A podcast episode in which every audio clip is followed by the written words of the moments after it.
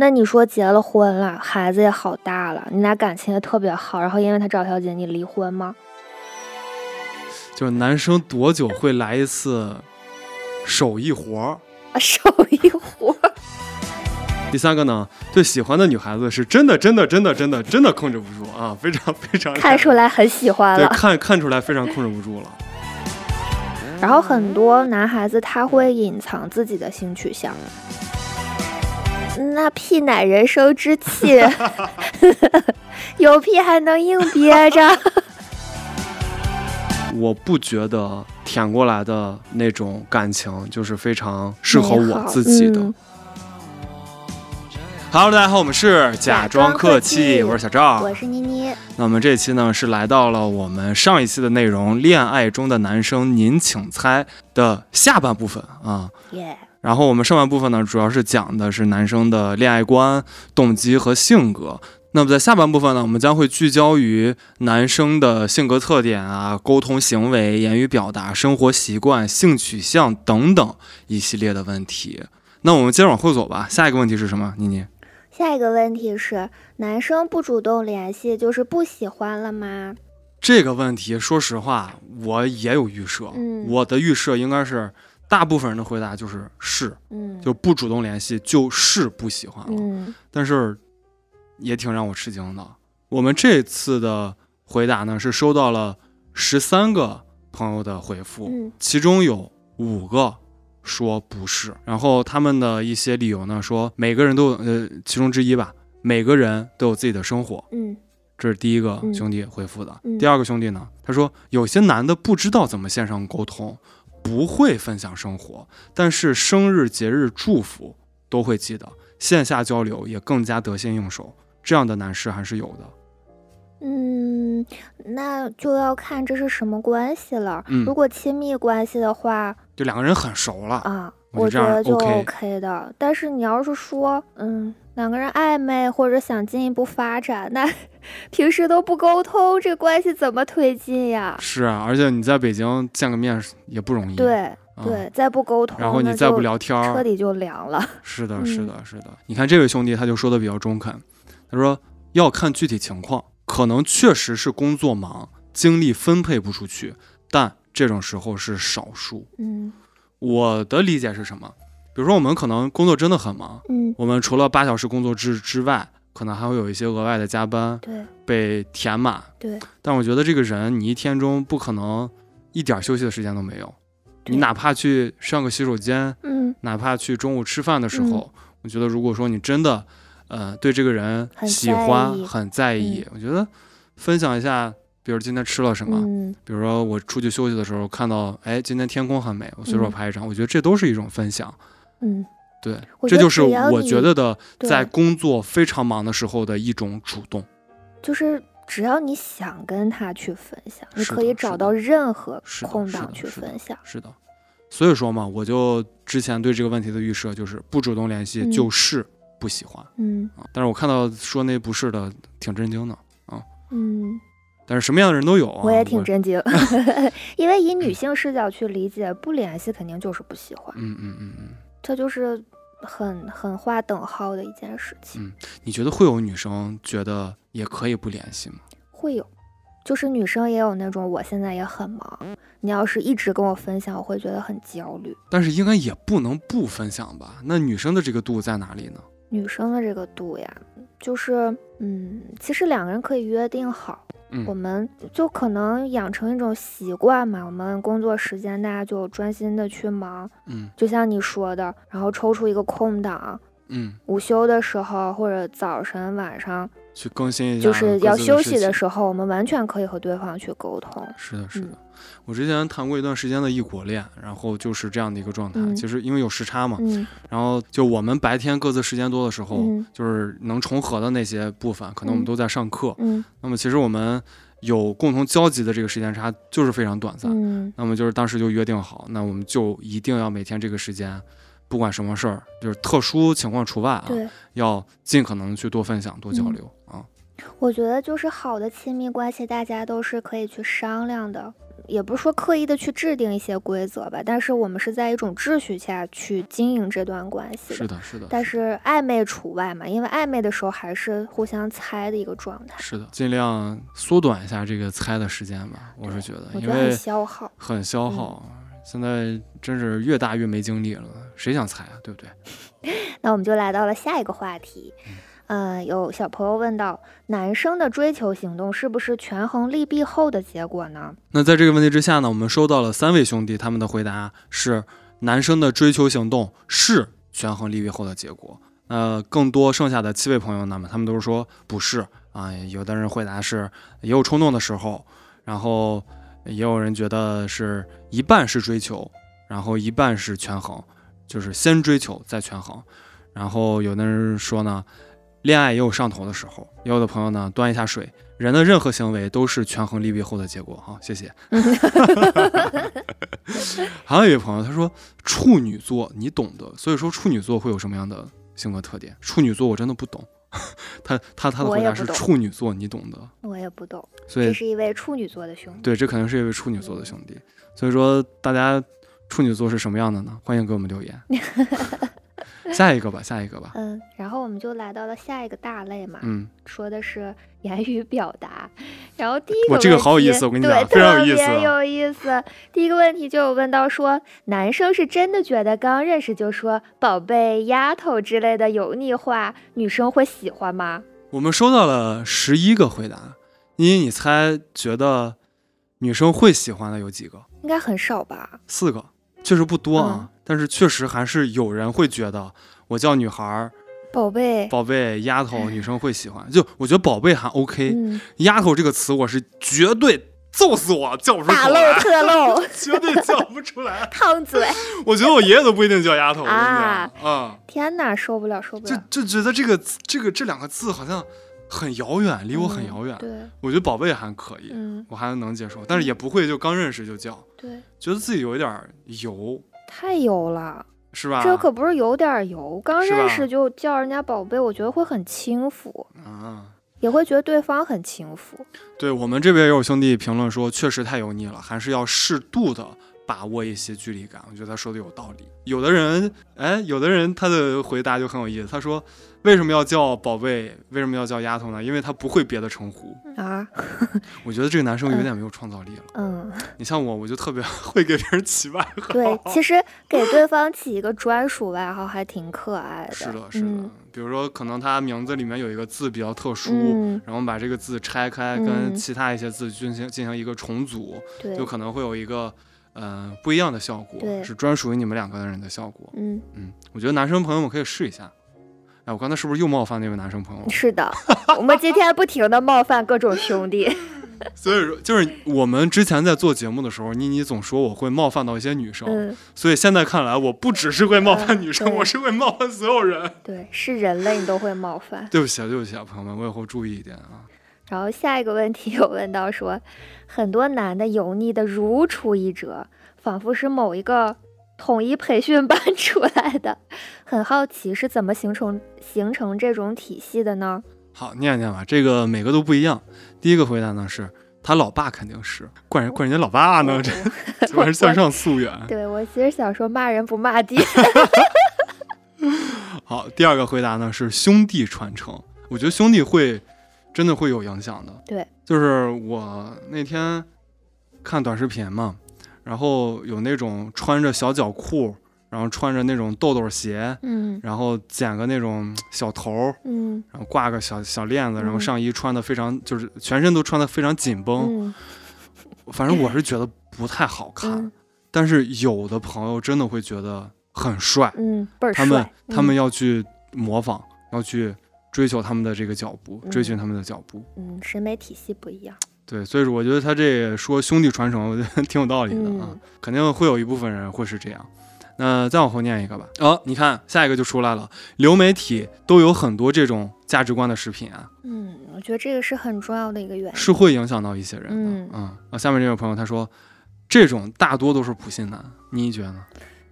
我现在又觉得油腻和普信好像也不能划等号。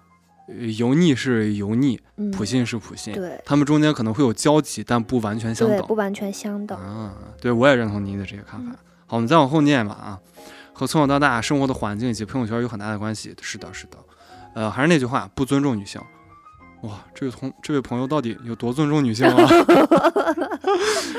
就是狗头我已经记住了，然后不尊重女性这个这位朋友我，也记住了。尊重女性，就感觉他每个问题都会落到不尊重女性。对，啊，不够尊重女性这个点上。最后一个再念一个最后一个回答吧。他说，因为女生只会指责男生，而不是教男生怎么样是好的，我觉得有点奇怪，嗯，是把女生当老师了。一为什么要教你怎么做人？对，我觉得我我我会有嗯你跟你一样的这二个，我教了，你愿意听吗？啊，说得好。对吧？那有的男生还会觉得你干嘛要你干嘛要去摆弄我？对摆弄我、控制我？嗯，嗯，我们可能又冒犯到了这位兄弟啊，但是这个观点我不是很认可。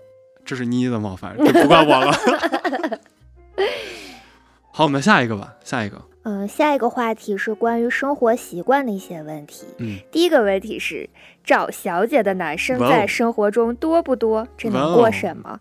这这这应该能吧？我觉得还可以，我可以把小姐逼一下。嗯呃，这个问题呢，我们总共收到了十一份儿回答。那觉得找小姐的男生在生活中多的，其实只有三位，可能大部分我们能够收集到的这个男生的样本吧，还是以不找小姐为主吧。嗯嗯但是还是这个问题不能以偏概全。然后这个呢，就是大家都说的比较泛泛，没有很具体。然后只有一位朋友啊，他的回答是这样：他说我身边很少，但最近听说按摩类 app 很出圈儿，有点好奇嘞。有有点好奇什么这是什么是按摩恋爱领域啊？吧，但不要让我知道，万一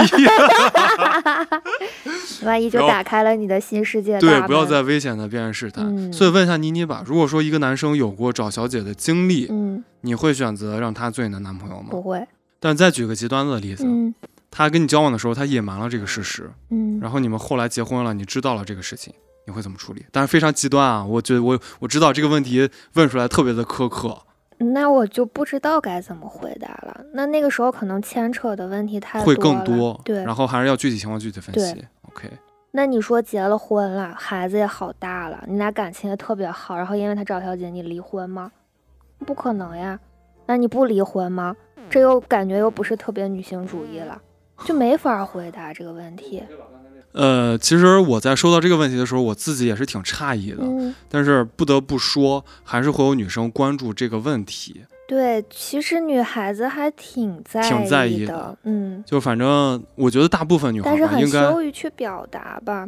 大部分女孩应该不会接受自己的男朋友有过这种经历。嗯、是的，大部分，大部分，但是我曾经听过一个非常毁三观的嗯。事情，嗯就是，嗯、有一个女孩在她怀孕期间嗯，带着她的男朋友去嫖，为什么呢？因为她是觉得她怀孕期间没办法满足自己的男朋友。对，呃，不是老公吧？男朋友，是老公，对，说错了，是老公。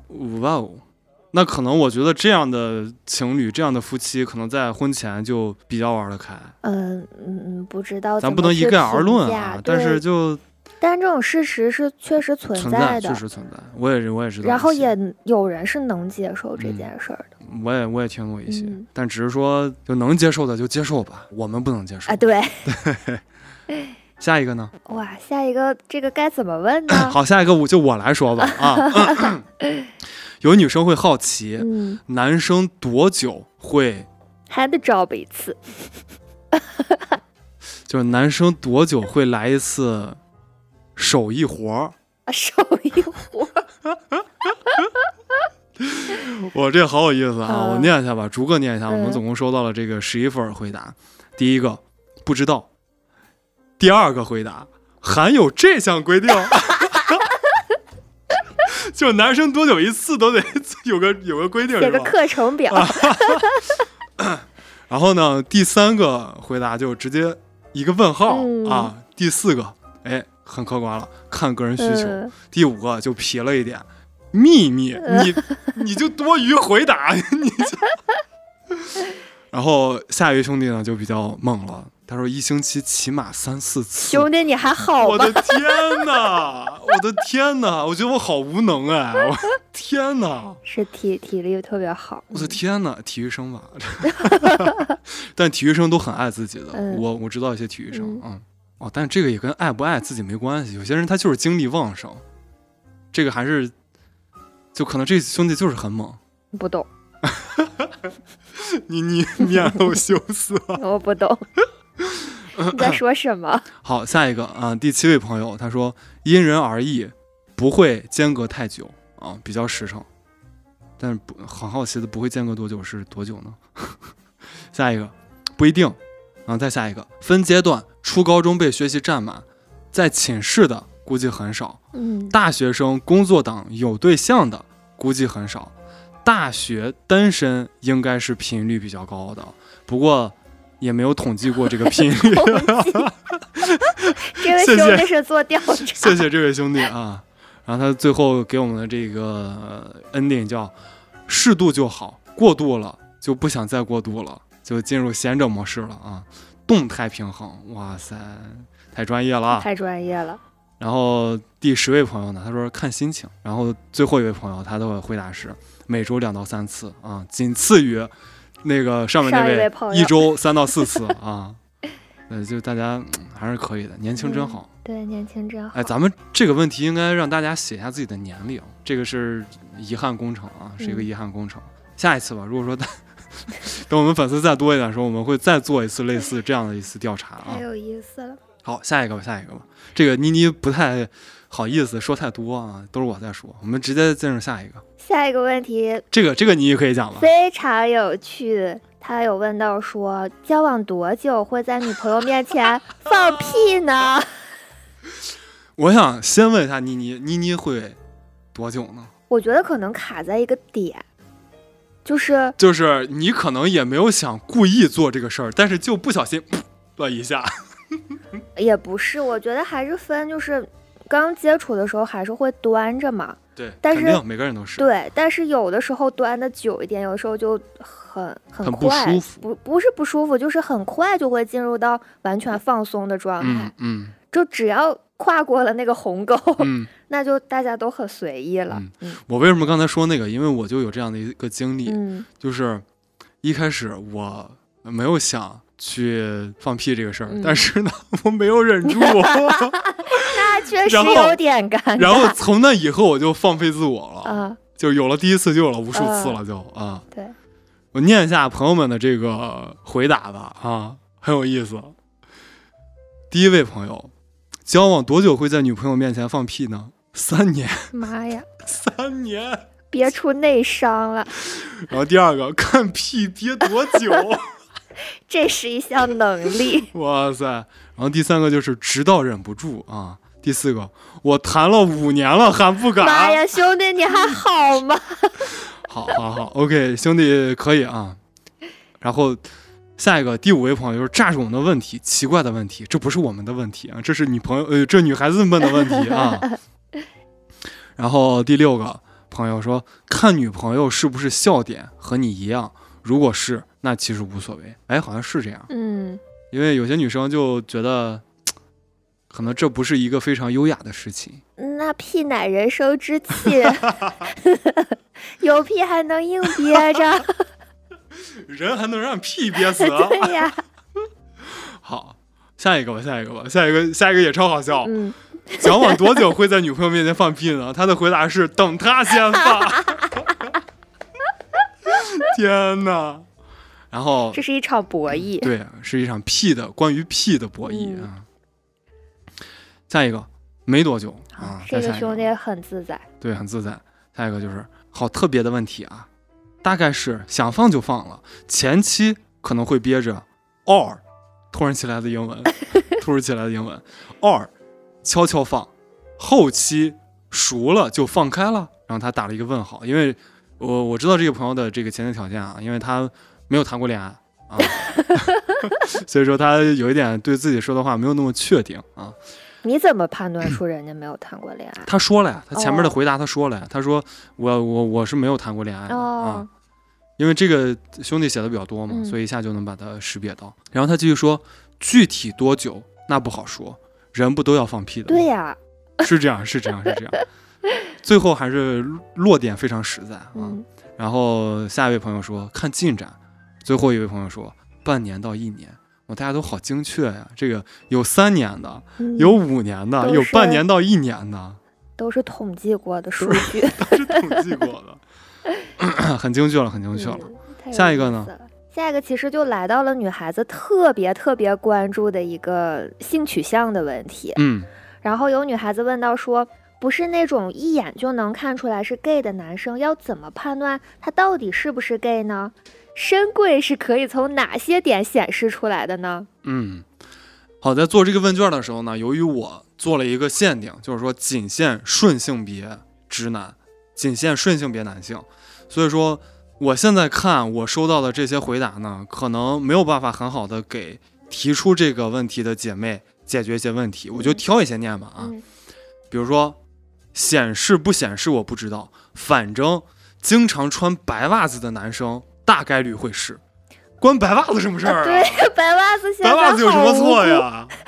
我觉得这个可能有点绝对，是的，是的嗯，我觉得这个可能嗯。有一点，稍稍有点，稍稍有点绝对。嗯然后还有朋友说，留胡子加白袜子加寸头，他说的是蓄胡子，我大概能理解。蓄胡子跟留胡子有什么？呃，有的男孩子会简短的留一些小胡子，就会嗯彰显男性魅力嘛。但是嗯有那种络腮胡，啊，就是。会在面部有很多区域都会有胡子的那种男性，但你再早一点那种留大络腮胡子，就留老张纪长那种，中那种的 是吧？那那种怎么办呀？那种的好像，嗯，也不在这个范畴是吧，对，但是这位朋友他在后面也加了一个括号，他说这也是他的刻板印象。嗯呃，再念一个吧。他说有朋友说会看这个人走路的气质，然后他又格外强调了一下，本人直男，虽然没有雷达，但是有的 gay 就会给你一种我是 gay 的气质。我能理解到他说的这一点，就是有些 gay 就感觉是有一点自带出来的那种，对那种气质就会有一点 gay gay 的。对，然后我觉得其实啊，女孩子更有发言发言权，嗯就是腐女看人机嘛。啊，大多数女孩子其实一眼就能看出来这个男生的性取向，是吧？嗯，那你第一次看我的时候呢？产生了一些怀疑。真的假的？没有没有，我一直都觉得你特别直，你不用为了迎合我，真的真的真的真的是，我们必须找补一句，小赵真的是直男。不要再误会我是弯的了对。我经常被我是经常被误会是弯的啊。但你觉得是为什么呢？我为什么会经常被误会成是？就是因为你之前还跟我聊到过性别弱化的这个话题嘛，嗯，就是嗯我们可能是属于那种我跟男性也能像 男性那样的去接触，跟嗯女性也能像女性那样的去接触，嗯就不是说我们有非常强烈的，呃，我们主观性别的这种表现，或者说一种偏执。对，嗯所以可能就会让别人觉得你是弯的嗯，啊，我也会被人认为是 lesbian，是吧？我也被女孩子表表白过，啊，嗯看来我们都是这种弱性别。对，就是。弱嗯性别。所以，我看到这个问题的时候，我会在想，为什么有女孩子会提出这个问题？你觉得为什么呢？妮妮，从女性的角度来讲。是不是怕被骗婚呀？就是那种行婚，是吧？对本身她是是喜欢男生，但是为了呃迎合一些世俗的规则。。对，可能就是为了给家里面一个交代。嗯但是我非常奇怪一个点啊，就是如果说行婚的话，那嗯他可以跟女生去发生关系吗？那可能是双。就能男能女？对，哇哦，这个世界好 奇妙哦这个哦。世界就是这么的奇妙。好吧，我们下一个问题。下一个问题是，能不能直接问男生是不是 gay？刚认识的话，是不是不太好？就是这个回答呢，我觉得我的这些直男兄弟们可能也不是太有发言权。嗯，呃，挑几个念吧啊，可能有人会觉得会有点冒昧吧啊，嗯、也有人会说想知道的可以委婉的试探，然后也有人会说我我无所谓，然后括号反正我不是，嗯，说了一句废话。对，然后也有朋友说这个超纲了，这题不会，嗯也有朋友说应该是不太好啊，可以观察一下气场嗯，，gay 和直男还是有区别的，是有区别嗯，我感觉不好。就嗯是以女性视角来评判的话，因为呃尤其在国内的这个大环境下，还是嗯不太被包容的一件事情。嗯嗯嗯，然后很多男孩子他会隐藏自己的性取向，嗯既然他要隐藏，他就是不想让你知道。嗯然后你直接去问的话，确实会冒犯到对方。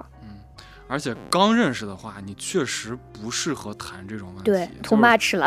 对，你就有什么事儿就说什么事儿，嗯然后真的想发展感情，那就发展感情。对，就是发展一段时间，你可能会感知到，嗯然后也有可能会有一个适当的时机和场合，能让你把这个问题给问出来。嗯，但是，可能不是在刚见面的时候啊没错，。刚认识的时候嗯就问这个问题。那我们来到下一趴，嗯，就是经过了一系列有趣的问题之后，我们下一趴其实还蛮严肃的。是的，下一趴讨论的是思考和观念。第一个问题真的非常的深，嗯，他有问到说，男的会思考哲学问题吗？为什么不会呢？这个问题我们总共收到了八个回答，嗯，然后八个人都会思考哲学问题。不，有一个人提出了什么是哲学。对，就是呃，当然啊，我们再往回倒一下，就是要定义一下嗯什么是哲学，就哲学的范畴应该是怎么划定的。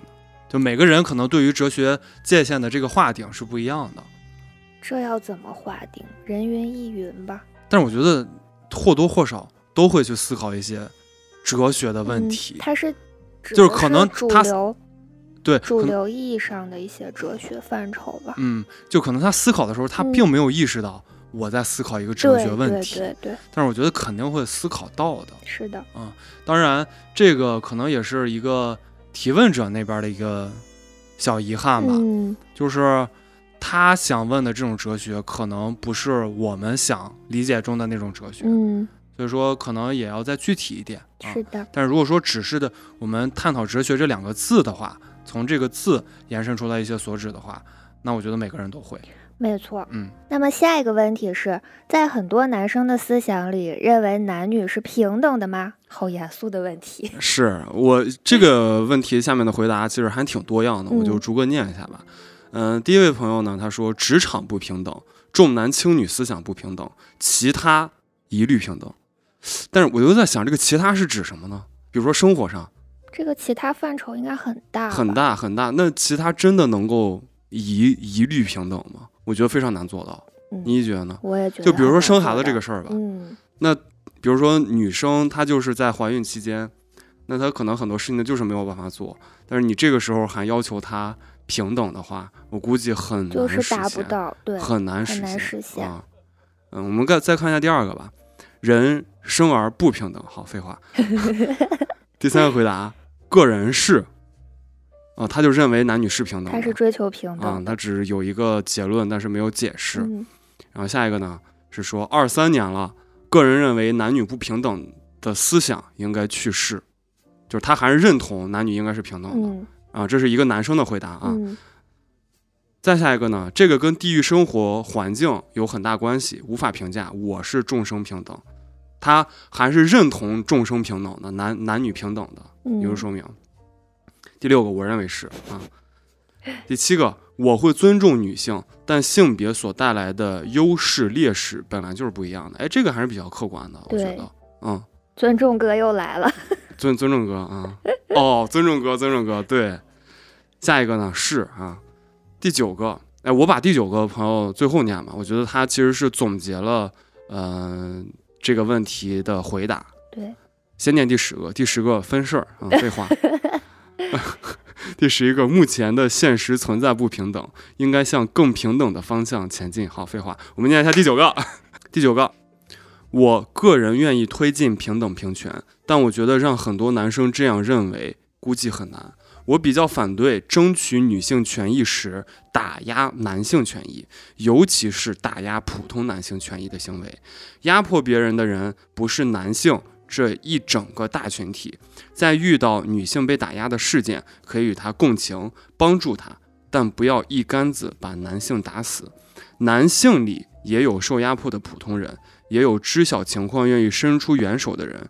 不要下意识把全体男性当作加害者，不要单纯以性别划分阵营。假如真的碰到女生欺负女生的情况，如果在这个同时呢，然后女生还在同时在打压男性，那可能男性愿意伸出援手的这种可能性也会越来越少。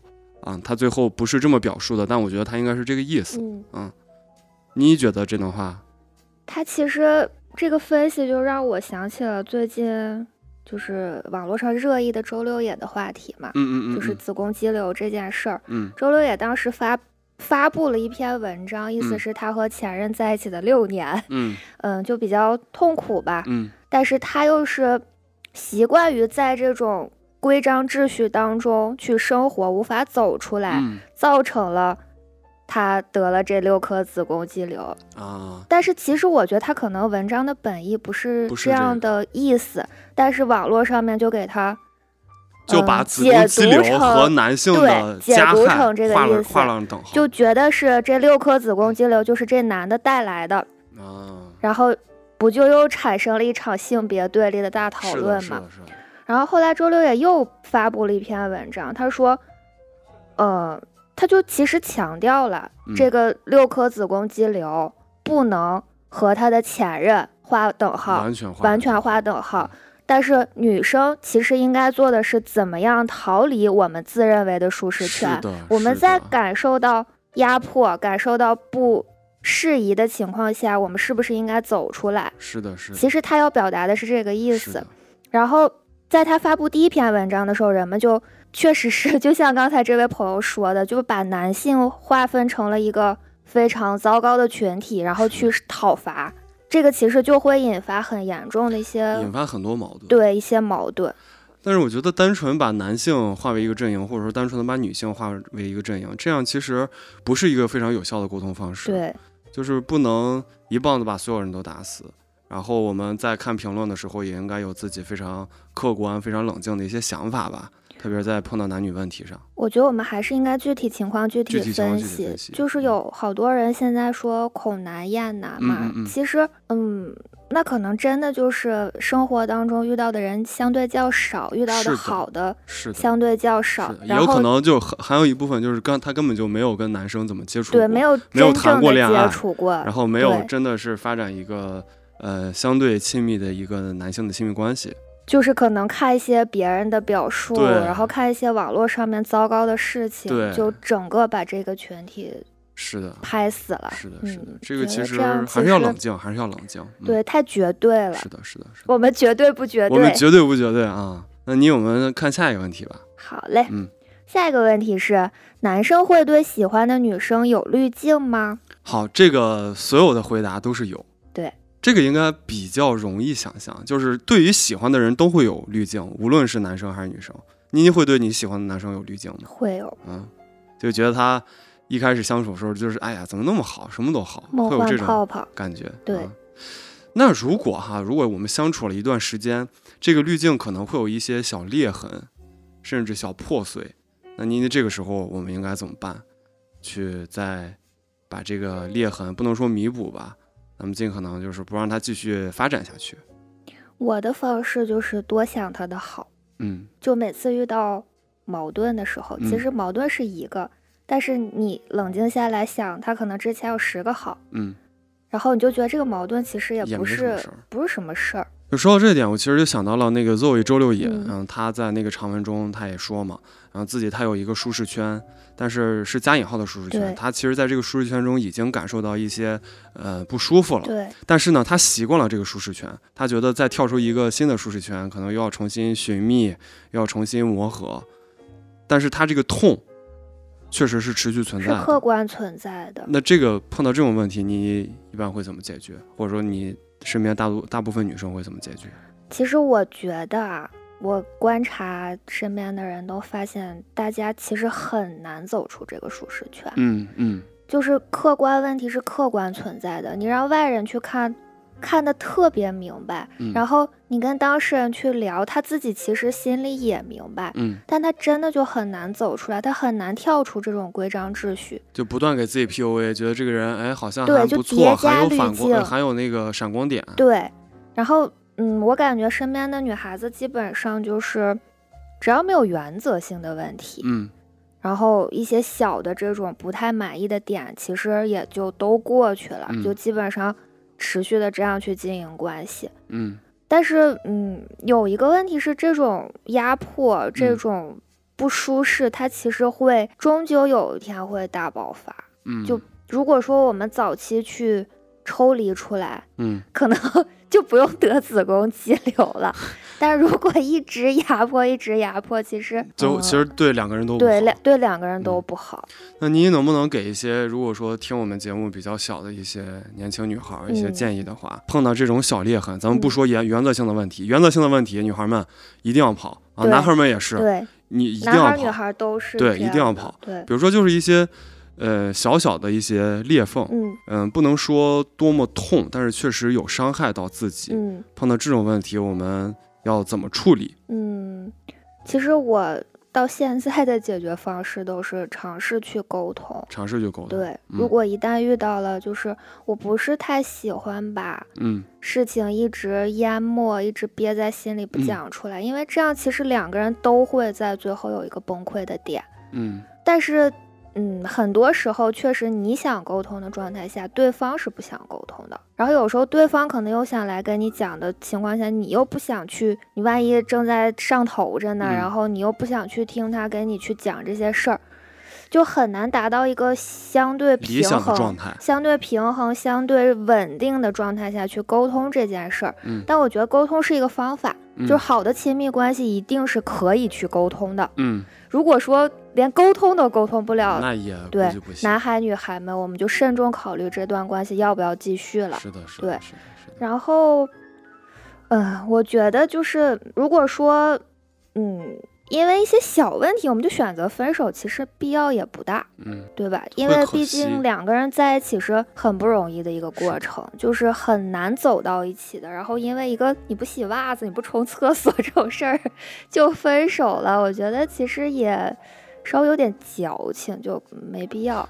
看来妮的容忍度还是比较高的。对我我碰到过那种就是马桶盖儿，嗯，女孩必须要求男生小便完之后把马桶盖放下来，但男生就总会忘记，就会因为这我知道有一嗯个就是因为这个分手。产生矛盾是对吧？我觉得这个其实可真的可以去沟通。嗯如果两个人愿意往下去经营这段感情，就真的不会因为这么一点儿小事儿，可能有一方改变一下，有一方包容一下，这个事情就过去了。嗯，你会想改变对方吗？我小时候会，或者说你希望别人为你做出改变吗？我小时候会，我小时候就还蛮希望他能成为一种我特别理想化的状态。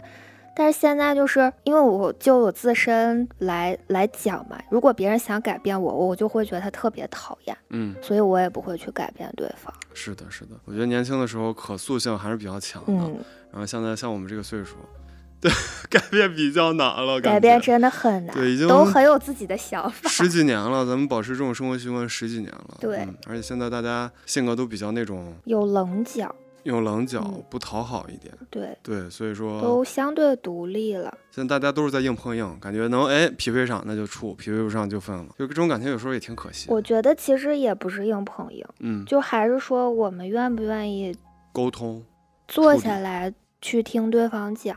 嗯耐心就是，如果说我们愿意给彼此投入一些耐心，其实这个关系就是有希望往下走的。对是的，，是的。行，那我们看下一个问题吧。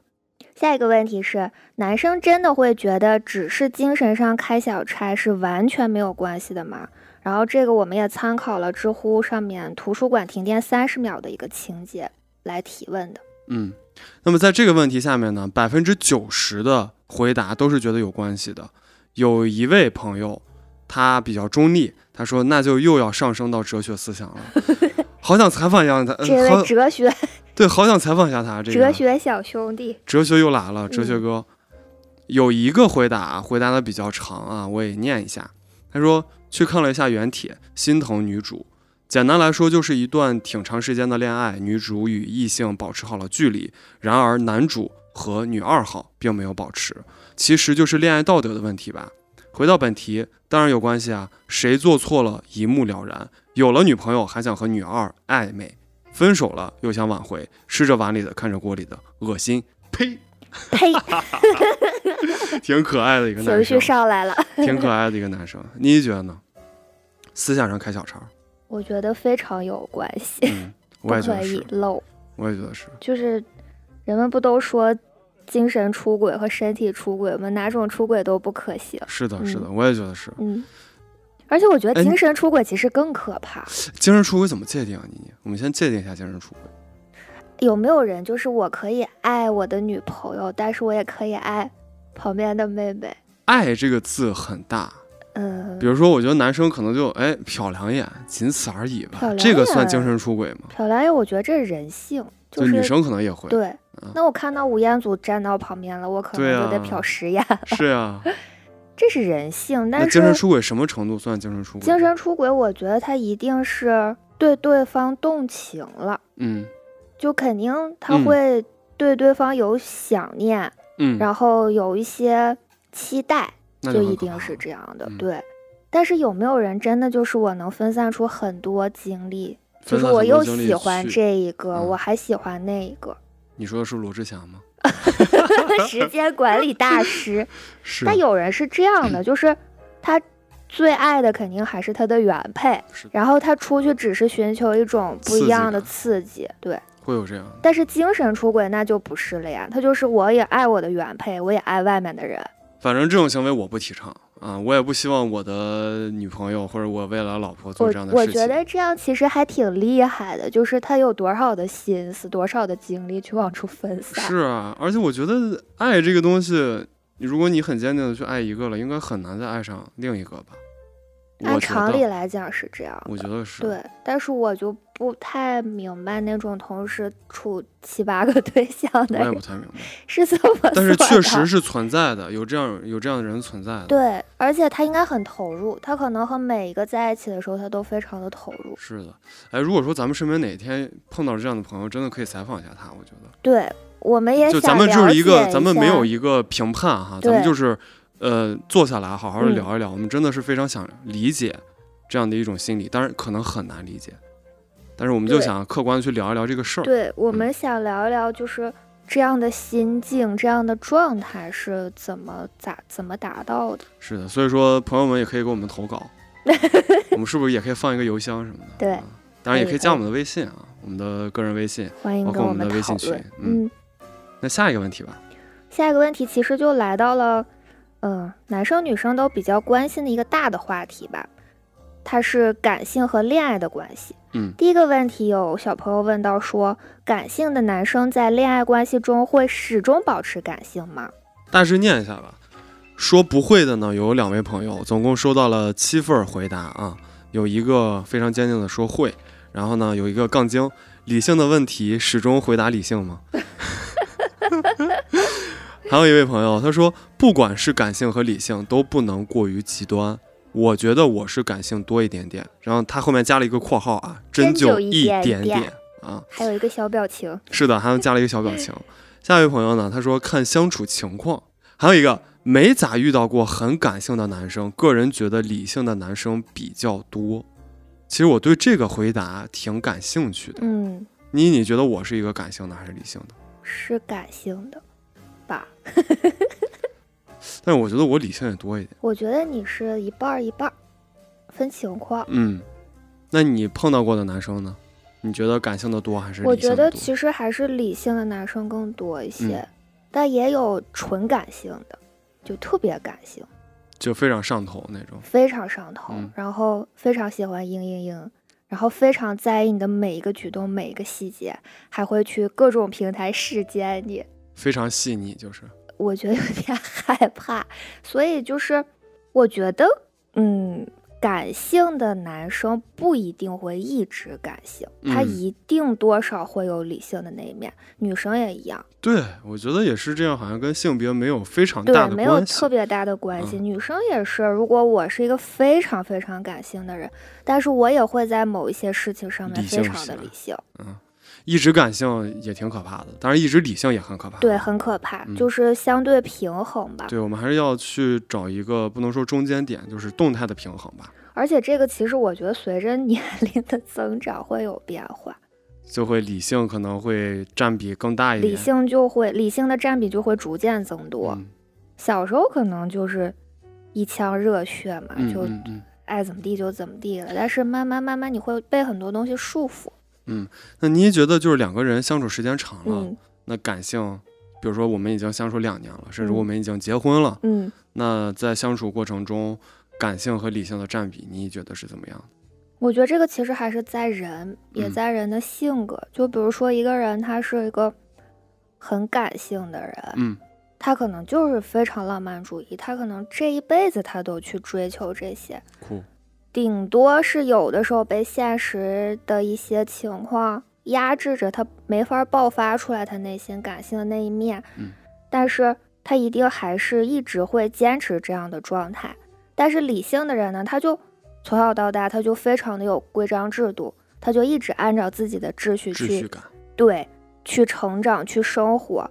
你要非要让他变得就是非常的，嗯，感性，非常的去追求一些浪漫，也很难。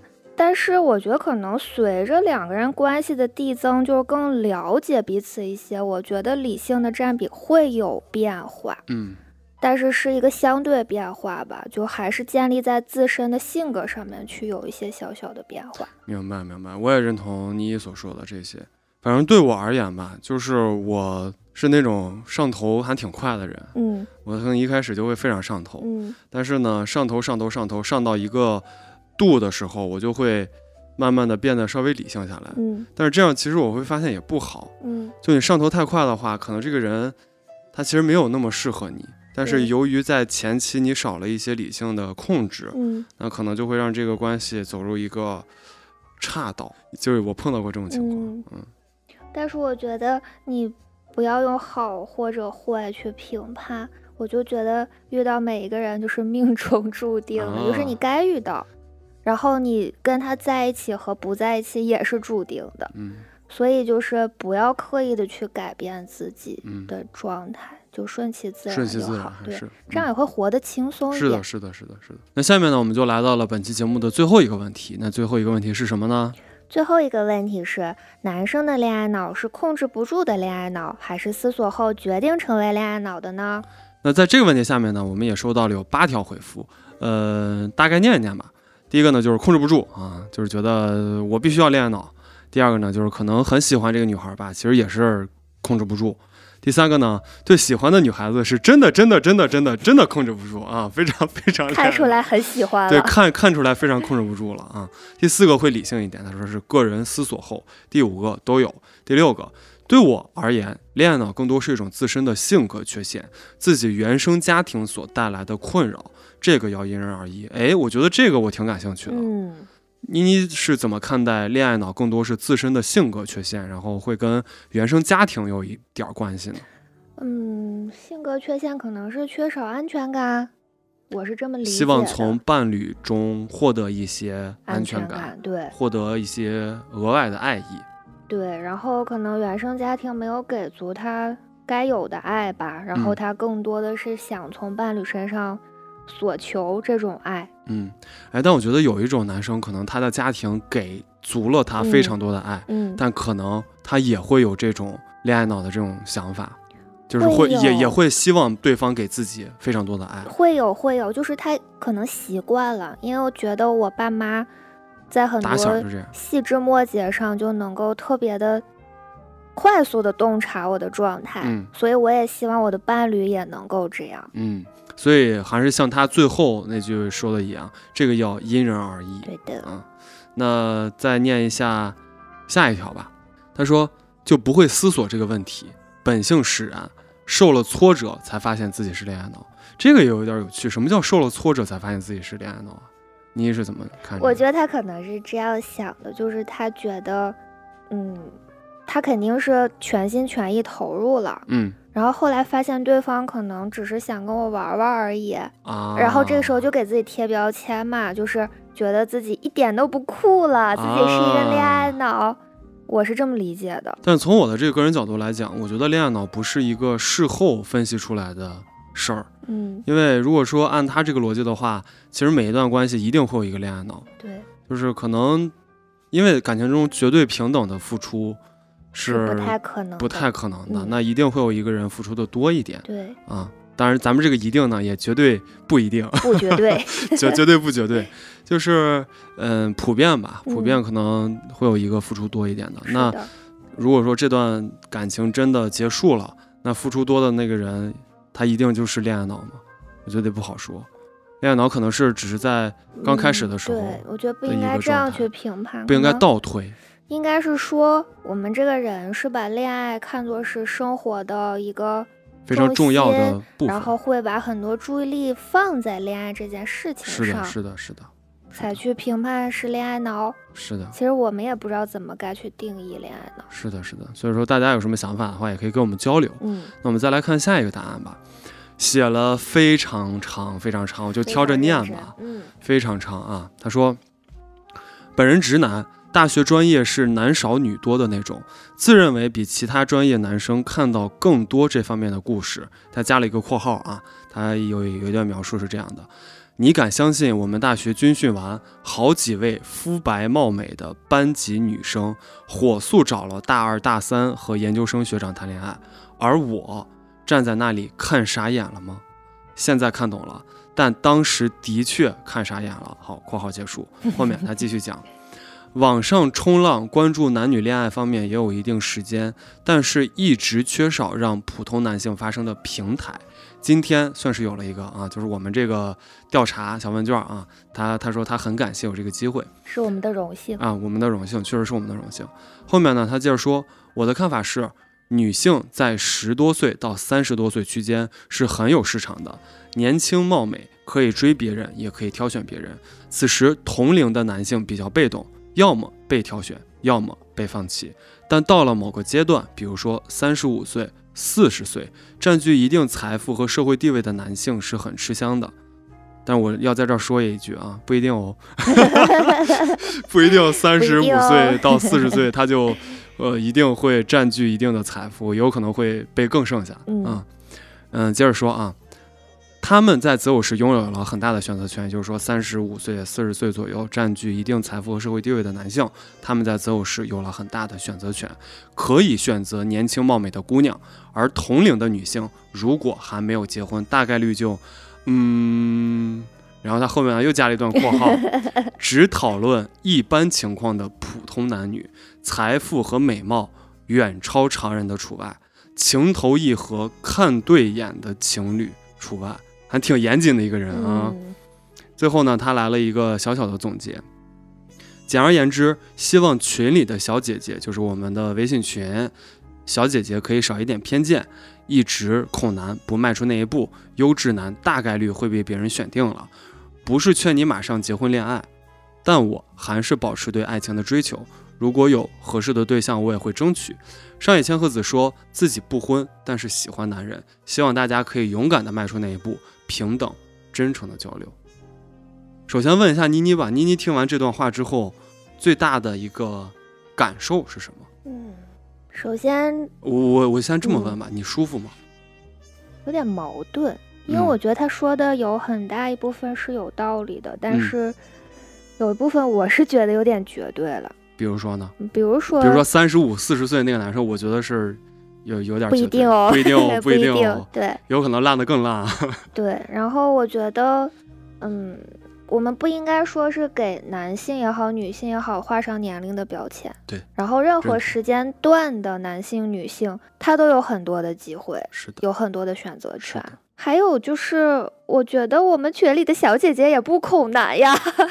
咱们的群里小姐姐吧，可能她们有时候经常就说，比如说我在发问卷的时候，我记得印象非常深刻啊，我嗯发完问卷，嗯发出去之后，然后女生提的一些问题，嗯有一个小姐姐她看了之后就说，女性之所以能提出这些问题，看来是男的真不行。哦，就是有一些相对绝对的，对，她也有一点绝话对语，嗯对对对，可能会让这个小哥哥看到之后也没有那么舒服。我们对觉对觉得我们好像恐男，但是其实恐男，因为恐男他是一个太绝对的表达了。嗯然后我之前其实也开玩笑嘛，我嗯就说我好像我是不是厌男了，我还是恐男了，我还是爱无能了，还是嗯怎么地的？其实都不是这么回事儿，嗯因为我们真的不能说就是因为自身的一些情绪的状态，嗯就给性别去画上一个标签，嗯给我们对待异性的状态去画上一个标签。嗯。然后，那对于那个他说的，嗯，希望小姐姐能够勇敢的迈出那一步，否则优质男大概率就会被别人选定了。前半句我是认可的，嗯就是遇到了喜欢的，遇到了合适的，我们就大胆的走出这一步。嗯嗯但是也不必要否则。不用，否则优质男大概率就会被别人选对定，了。因为有的时候很多事情还是自然而然的就发生了，然后互相吸引的这种状态就会发生。就是有些东西是不能强求的。对，嗯。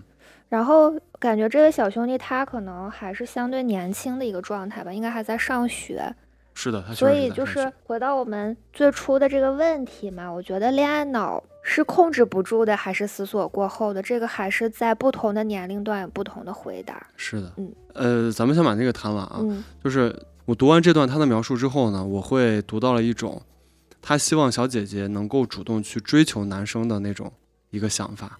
嗯那嗯对于这个想法你怎么看呢？嗯，我觉得这个事情不必强求，就是这个社会不必强求女追追男男追女。我觉得情感就任何情感都是自然而然发生嗯的。，认同。是相互吸引的。我觉得确实好多好多情感是真的，一方当舔狗似的那嗯种嗯追过来，可能把另一方感动了，嗯然后两个人在一起，然后这种状态也蛮多的。嗯但是我们不是一直在讲求平等吗？嗯我们前面讲了那么多平等的嗯问题，我觉得，嗯。只要说情感产生了，因为情感是控制不住产生了我们就可以去追去追、追求、去探索，就嗯没有必要强调一定要女孩迈出这一步，还是男孩迈出这一步。嗯，当然鼓励大家卖出啊，如果谁都不迈不卖出，那就没有后续了。就没有、就结就结束了。那你，我其实挺想聊一下嗯我对追人这个事儿的一个看法，嗯就是我从来不追人，嗯但我并不是说我自己多厉害什么嗯的，因为我觉得如果说两个人的关系牵扯到追了，那其实他就在一开始就是有一点不平等。呃，倒不是不平，就我觉得嗯就是会有点别别扭扭的，因为如果说真的一个男生喜欢一个女生，或者说一个女生喜欢一个男生，嗯其实他们两个可能会有那种感应。对，磁场之间会有那种种磁场。嗯如果说真的，我去我单纯的单方面喜欢那个女孩，嗯我感受不到任何一丁点儿那个女生对我的爱意，回应，对，我绝对不会去说去像一个舔狗那样去嗯追、嗯嗯去舔。嗯，我不觉得舔过来的那种感情就是非常适合我自己的。嗯所以说我刚才说我从来不追女孩，并不是说我不去做行动，我也会嗯付出，嗯只是说我在付出之前，我一定是得到一些信号的，嗯，我才会去付出一些行动，嗯而我不是白这种感受，而我不是说单纯的，就是说一昧的嗯不求回报的嗯去对她好。嗯，年轻的时候可能会不求回报，但是现嗯在绝对不可能了。对，所以说回到嗯、我们刚才探讨的那个年龄的那个问题，嗯不同的年龄阶段其实会有不同的恋爱脑，而且随着年龄的增长，我们这个恋爱脑的程度可能会有所下降有，所减退，因为你在上学的时候，我们就是一厢情愿，对，就是感情碰感情，嗯荷尔蒙碰荷尔蒙。嗯但是你到现在，我们工作了，甚至有些人他，嗯、有了一些生活上的压力、工作上的压力，其实大家的精力都被分散了，不可能完全的集投中在入这个事情上对集中在我们去谈恋爱的这个事、嗯事情上。当然，我也知道我们的这个受众年龄可能有还在上学的，然后大一点的可能像我们一样都已经嗯上班了。所以说，不同的年龄段它有不同的恋爱模式。没错，重要的是要找到适合自己的那种恋爱模式。但是我和妮妮，我相信啊，我觉得嗯妮妮应该也是这样。我们还是提倡在年轻的时候有一些冲动，有一些，有一些恋爱脑的那种经历，勇敢去闯，对，啊，还是要热血一点。别要浪，不要浪费了你那一腔热血。是的，是嗯的，就是现在我们有时候也会跟同龄的朋友去聊，比如说有些朋友他在大学的时候就没有谈过恋爱，嗯他们就觉得是一种遗憾嗯，啊，还是要勇敢去迈出那一步。对，啊，不管是真的是感受到了那种磁场啊，相互吸引，还是说他对你没什么意思，但是你非常单单纯的喜欢他，我觉得都可以去进行一个去尝试。尝试，去探索。你没有什么损失，我觉得在学生时期没有任何没有任何损失嗯，还会有一些很美好的收获。是的，是嗯的。呃，你过去的无论是成功也好，还是失败也好，都会对你未来有一些影响，对那都是你未来能够积攒下来的经验。对，所以在这一期呢，我们其实不仅仅探讨了在感情当中的男性，我们更多的是探讨了女性视角下对于男性的一些疑惑。那么不知道呢，呃，我们这非常主观的 啊，寥寥无几的几个问题，能不能够帮助到大家解决一些困惑？能不能给到一些女生之前从来没有看到过的角度？当然，我们也知道啊，我们这个是比较片面的，对还会有更多种类的人，我们只是提供了呃几个少部分人的一个选项吧。是的。嗯，也欢迎大家有什么其他视角的解读，来给我们评论区留言。也欢迎大家加入我们的微信群，和我们一起快乐大讨论。是的，是的。如果说你有什么想聊，但是不好问，或者说不好说出口的一些话题，你也可以通过我们的这个联系方式发给我们，然后让我们来跟大家一块儿去探讨一下。然后与此同时呢，我们也在我们的群内进行了一个相亲的大动作啊。我们可能天南海北的朋友都聚焦到我们这个群里了。嗯，最近呢，我们也在准备筹划一期群内的相亲，不知道会不会能碰撞出一些什么火花来。欢迎大家加入。欢迎大家加入，反正甭管什么时候吧，我们假装客气都会是大家的互联网嘴替，耶、Yeah 所以那这期播客就到这里啦，祝大家开心，祝大家好运，拜拜拜拜